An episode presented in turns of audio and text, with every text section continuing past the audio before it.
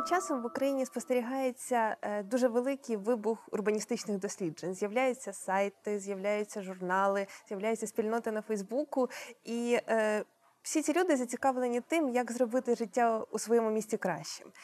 І е, я так само займаюся вивченням міста, однак за фахом я є антропологом. Тому моє бачення міста дещо відрізняється е, від того, що пропонують е, сучасні урбаністи. Насправді е, можна зробити таке досить умовне розмежування між антропологами і урбаністами у звичному для українців розумінні.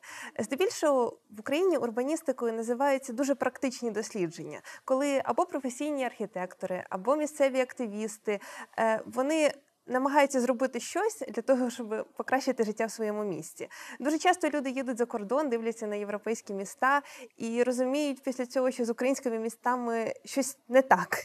Відповідно, вони повертаються і намагаються за допомогою своєї ініціативи знизу зробити щось, щоб стало хоч трішечки так. Але антропологічне бачення міста воно відрізняється тим, е, що для нас важливо бачити не так візуальний фон, не так вулиці чи якийсь публічний простір. Для нас важливо бачити людей, які живуть у цьому місті. Чому вони поводяться так, а не інакше, що для них є важливим, що для них є менш важливим. Е, чи відрізняються вони один від одного, чи відрізняються вони від інших міст? Е, і от в цьому наша особливість. І для того, щоб зрозуміти всі ці речі, ми використовуємо використовуємо свій метод. Е, цей метод по-науковому називається методом глибинного інтерв'ю. А якщо простіше, можна просто сказати, ми говоримо з людьми. І е, під час цих інтерв'ю ми намагаємося прямо запитувати. Е, чим люди живуть, що для них є цінністю, їхній життєвий досвід, їхні життєві історії. І з цього всього складається така певна мозаїка образу містянина, його життєвого світу. Що насправді є важливо для цієї людини? І е, от як приклад можна навести. Е, приклад балконів, засклених балконів, які є майже на всіх українських будинках у всіх містах. Для урбаніста це буде конкретна містобудівна проблема, яка створює візуальний шум, яка нервує, яка дратує, яка становить, можливо, загрозу для тих, хто ходить під цими пластиковими конструкціями.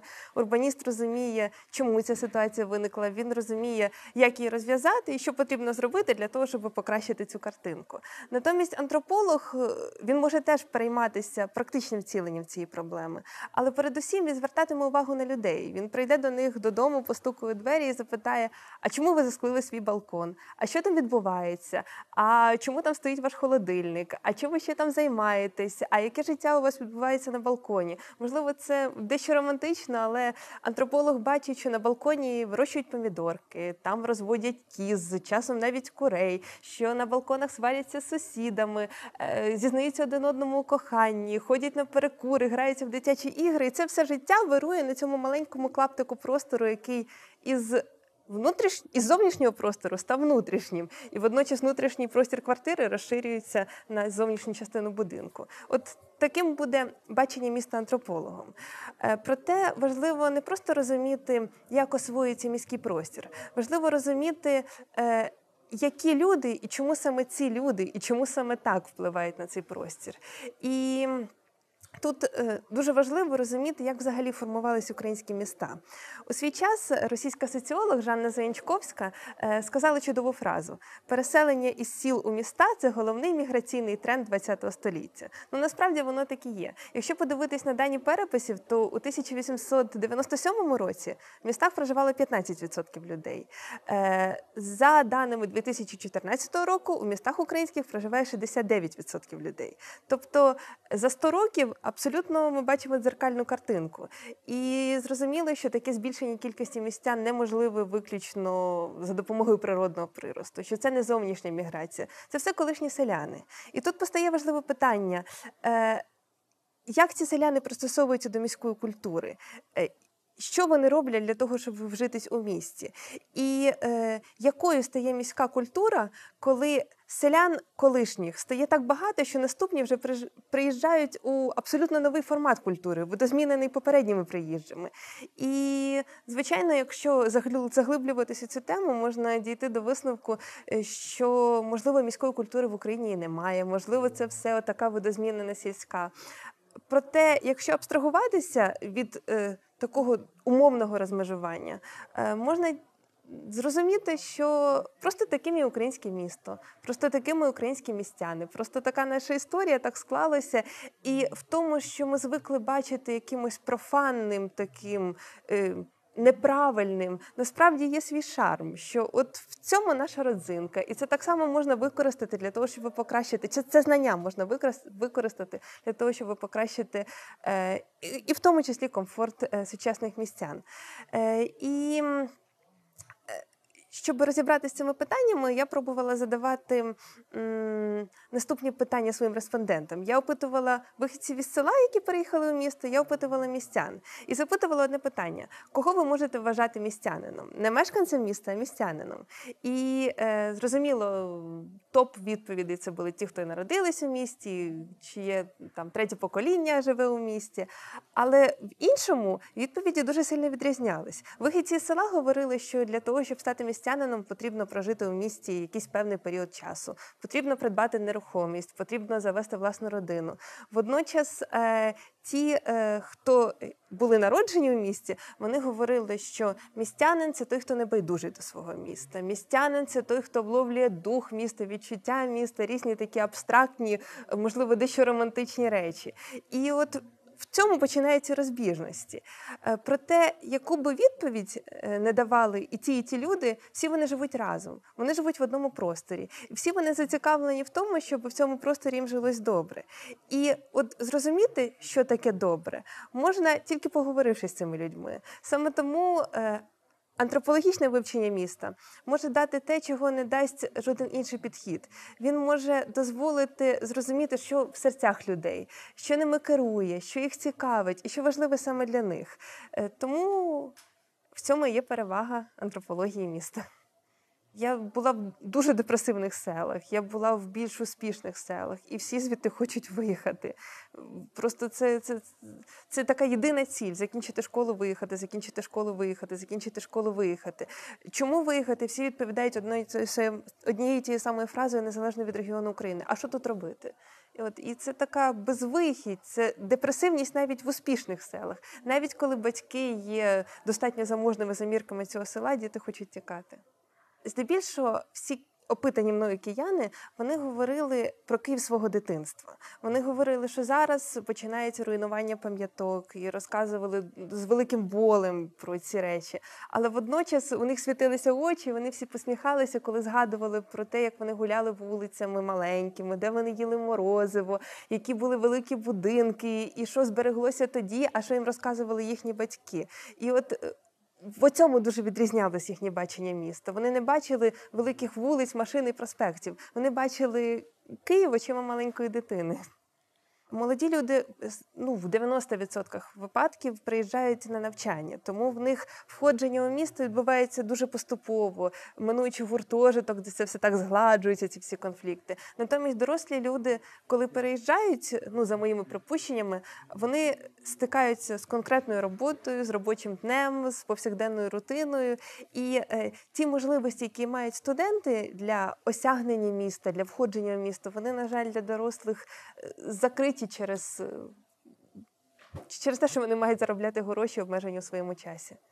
Для того, щоб е, зрозуміти, як місто потрібно змінити, е, передусім слід розуміти, чого насправді хочуть містяни, що для них є потрібним. І той балкон, який для архітектора буде просто якимось нічним кошмаром, насправді для містянина є е, зоною його комфорту. І е, зрозуміло, що є якісь загальні норми вигляду, якісь там будівні стандарти, але дуже тонка межа між. Е, вказівкою зверху і якимись репресивними перебудовами, і тим, е, що насправді потрібно мешканцю цього будинку. Я в жодному разі не закликаю до збереження пластикових монстрів, але дуже важливо зробити це так, щоб. В цьому всьому всім було комфортно не лише тим, хто проходитиме по вулиці, а й тим, хто живе всередині з будівництвом житла тут є велика проблема, е, так тому що м, те, що будується зараз, будується здебільшого для заможних людей, і тут будуть трошки інші запити. Проте, от факти, які мене дивують, коли будується новий будинок, який чомусь дуже модно називати елітним житлом, і в цьому дорогому, красивому будинку, е, де все так сплановано, де воно все там пофарбовано однаковим кольором і виглядає зовні досить приємно, все одно хтось на п'ятому чи шостому поверсі склить свій балкон. І чомусь це лишається. І ніби цей вже ж будинок з величезним метражем, ну з, з усім, що можна собі забажати, але чогось все одно цій людині бракує. От і такі речі мають місце. Кияни всі говорили про те, що досить руйнувати. Потрібно зупинитися, потрібно зберегти те, що є, і далі вже розвивати ось таку цілісну стратегію. Ну всі вказують на одне і те саме, як по-барбарськи знищуються історичні пам'ятки. За дослідженнями Блера Рубла, це американський е, урбаніст, який довгий час працював в інституті Кеннона в Києві. е, Ставлення до нетрадиційних мігрантів дуже агресивне з боку всіх мешканців Києва, не тільки корінних киян. І вони стикаються з дуже великими труднощами. Але е, водночас щодо тих, хто приїхав з інших міст чи сіл, в принципі, здебільшого ставлення толерантне, тому що за дослідженнями. Здається, 90-х років, якщо я не помиляюся, корінних киян у третьому поколінні є всього 13%, їх не так багато. Е, Але водночас, е, от я стежу за спільнотами у Фейсбуку, є спільнота клуб корінного київлянина, і дуже часто там зустрічаються або на форумах спеціалізованих. Дуже часто там зустрічаються такі агресивні, образливі висловлювання про те, як приїхали люди з села і зруйнували казковий Київ, е, який був раніше. Проте знову ж таки це одиниці, які туди пишуть. Воно створює ефект тільки через те, що це надрукований текст, який висить в інтернеті. Але насправді. е, Ті, з ким я спілкувалась, жодної ворожості не висловлювали. Проте всі вони вказували на те, що е, гарне ставлення до мігранта буде тоді, коли йому так само, як і корінному мешканцю, не буде байдуже, що з цим містом станеться. От на цей момент вказували всі. Якщо ми говоримо про економіку, то ризики є. Якщо ми говоримо про те, чи здатне місто засвоїти таку кількість мігрантів, то здатне. Яка би та кількість не була, якщо е, грамотно проводити, е, ну це важко назвати політикою.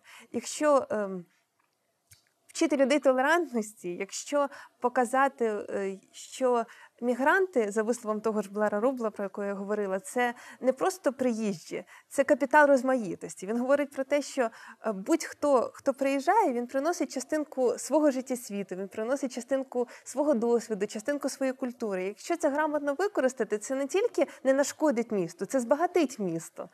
Для людей з села, передусім, це порада бути відкритими. Е, І е, не обмежувати свій простір роботою, навчанням, там, споживанням їжі чи дискотекою, а передусім намагатись дізнатись більше про місто, куди вони приїжджають. Тому що насправді це проблема не тільки людей з села. Люди, які живуть у місті, часто не знають нічого про своє місто. І коли виникає питання комусь його показати, вони не знають, що показувати, крім кількох таких от медійних місць.